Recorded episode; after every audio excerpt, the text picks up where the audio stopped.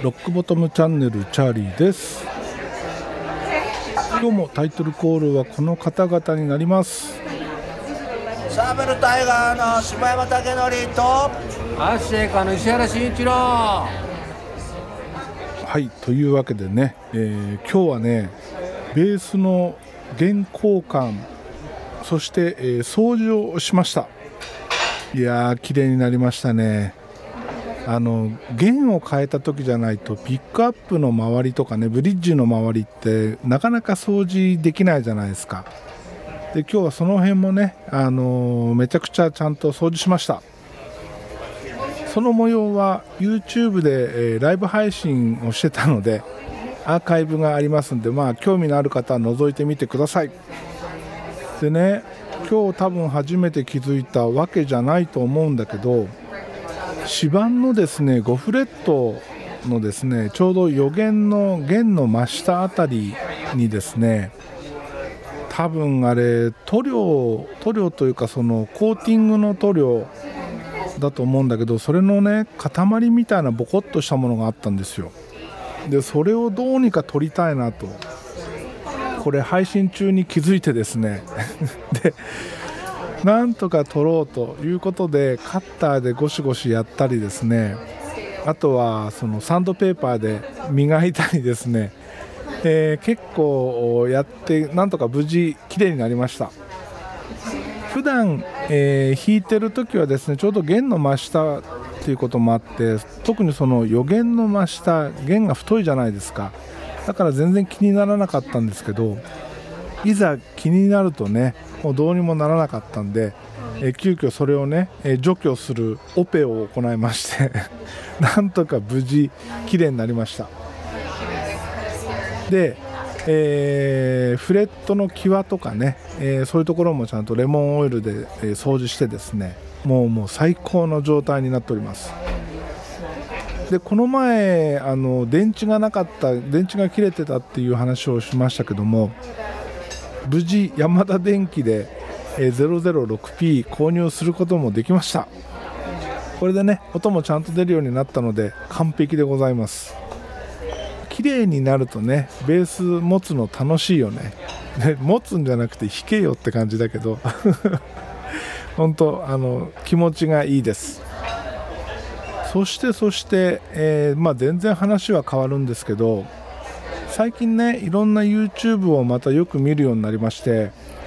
でねこれ前から気になってるんだけどやっぱり今でも変わんないなっていうポイントが1つあります。これあの特に誰っていうんじゃなくてほとんどの人に言えるんですよ。登録者数多い少ないにかかわらずほとんどの YouTube で言えることなんですけどこれねあのテレビ見てても思うんですよね。それは何かというと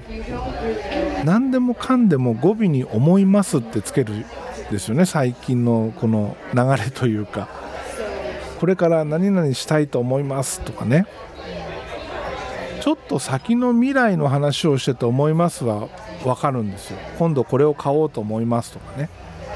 じゃなくて今から話す内容をね今日はこれについて話そうと思います。話しますでいいじゃんって。まあへりくつなんだけど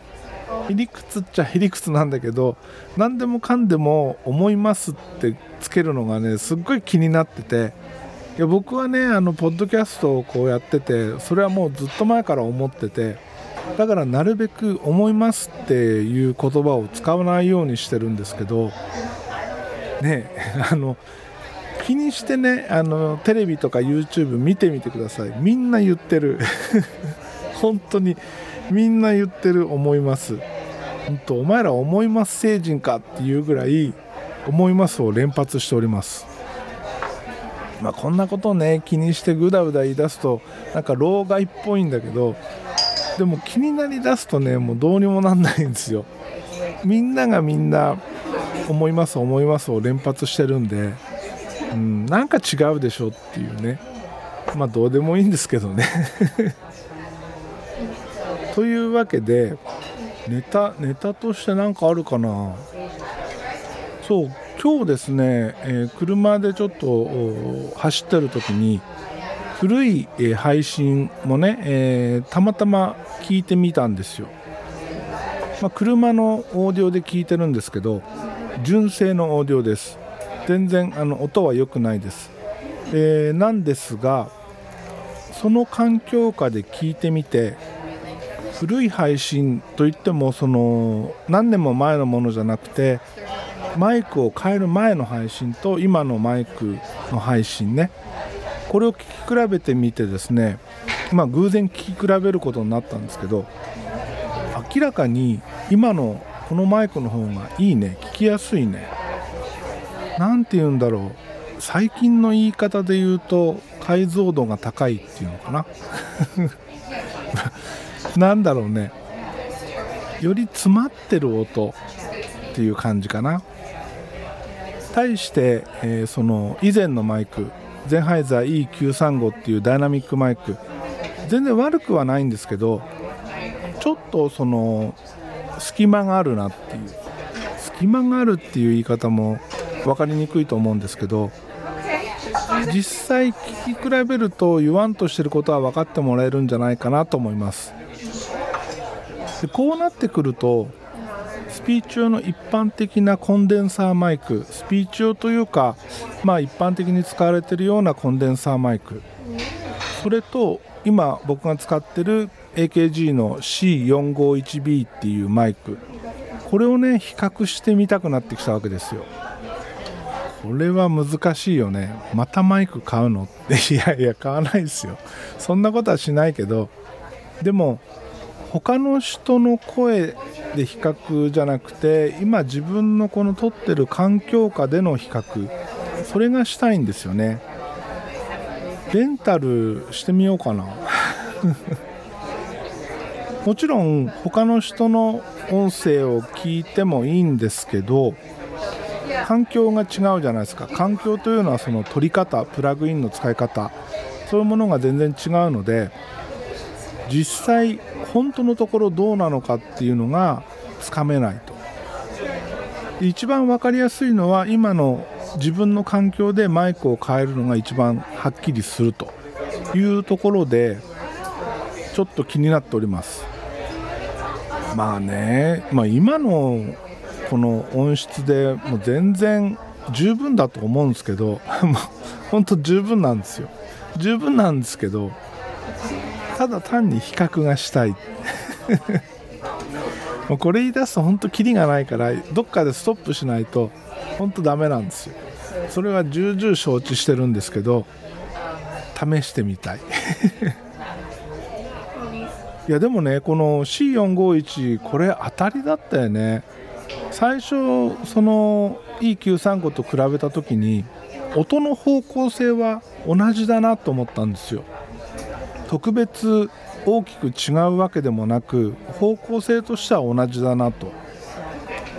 なんですがしばらくこうやって使ってみてね、え451の音に馴染んでくるとやっぱり451の方がいいなっていうね、まあ、それはね用途によっても違うんだけどもうそもそも451ってこういうことに使うマイクではないのでそこは大きな冒険だったんですけど納得できる買い物だったかなと。いうところで今落ち着いております。このまま落ち着けよって感じだけどね。ほんとそうなんですよ。このまま落ち着いてろよってとこなんですけど試してみたいんだな。でポッドキャストのですねまあ録音方法録音方法というか編集方法これをね、